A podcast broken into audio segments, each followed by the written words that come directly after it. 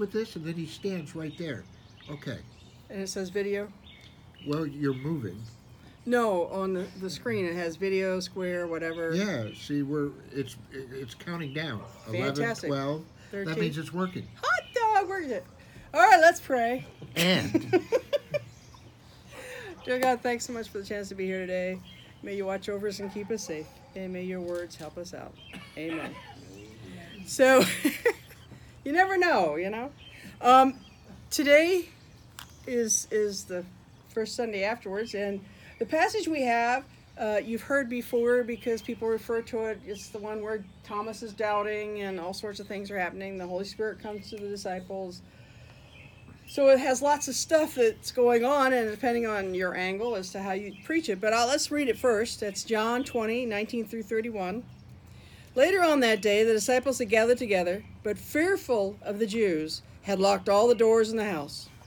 Jesus entered, stood among them, and said, Peace to you! Then he showed them his hands and side. The disciples, seeing the Master with their own eyes, were exuberant. Jesus repeated his greeting Peace to you! Just as the Father sent me, I send you. Then he took a deep breath and breathed it into them. Receive the Holy Spirit, Jesus said.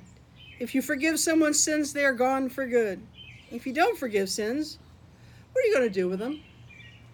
But Thomas, sometimes called the twin, one of the twelve, was not with them when Jesus came.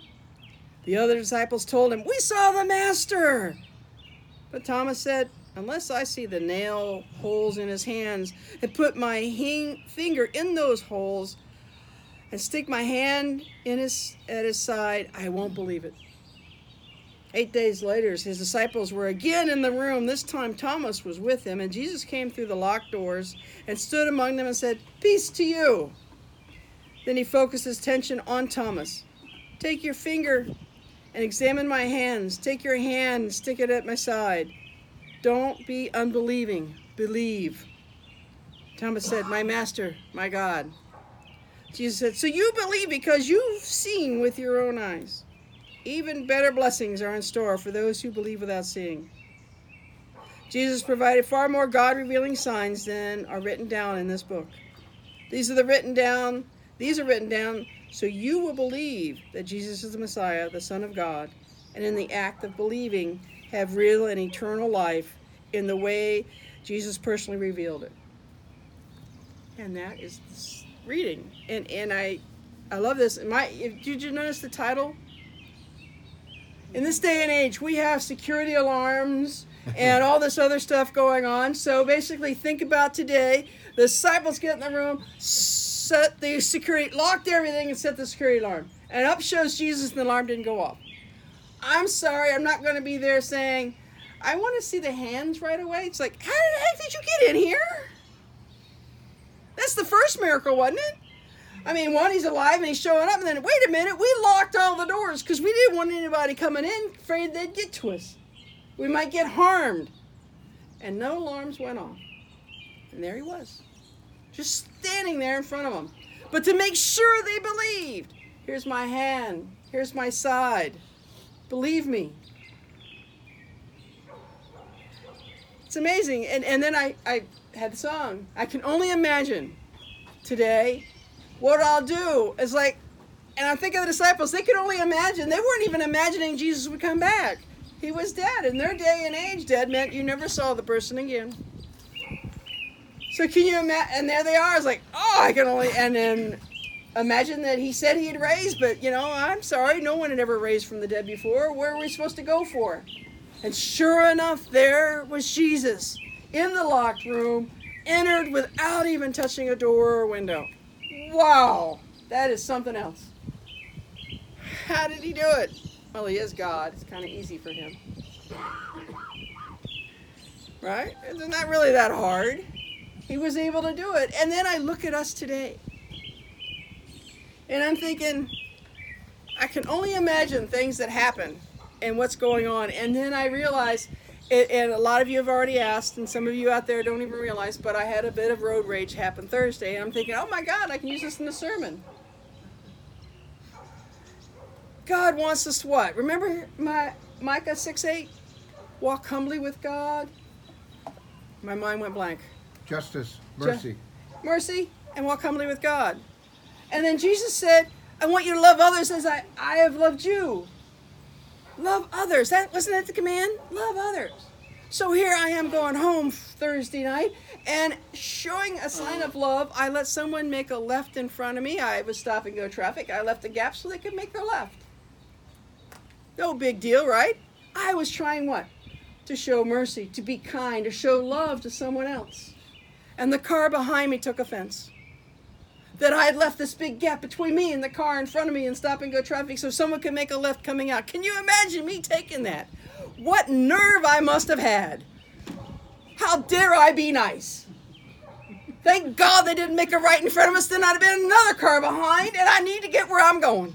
You know that was going through their mind, and I am so sorry for people. I forgive him for thinking that, but I feel sorry for anyone that his their mind is such that that's what they're thinking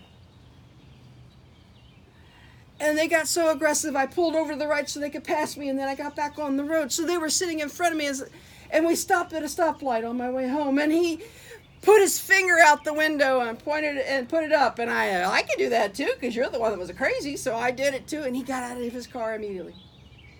And i pulled my phone up and pointed at it and said i'm calling the cops. And then i rolled my window up real quick because i had it down because my finger was at it and called 911 made sure all the doors were locked. And the 911 operator talked to me all the way home. I said, Well, I'm about to make left into my subdivision.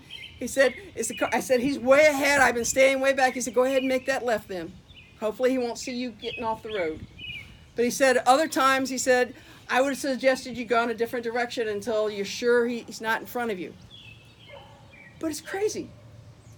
We're talking today about a, a shooting yesterday at a synagogue we were talking about other accidents that have happened and other things. It's a crazy world out there.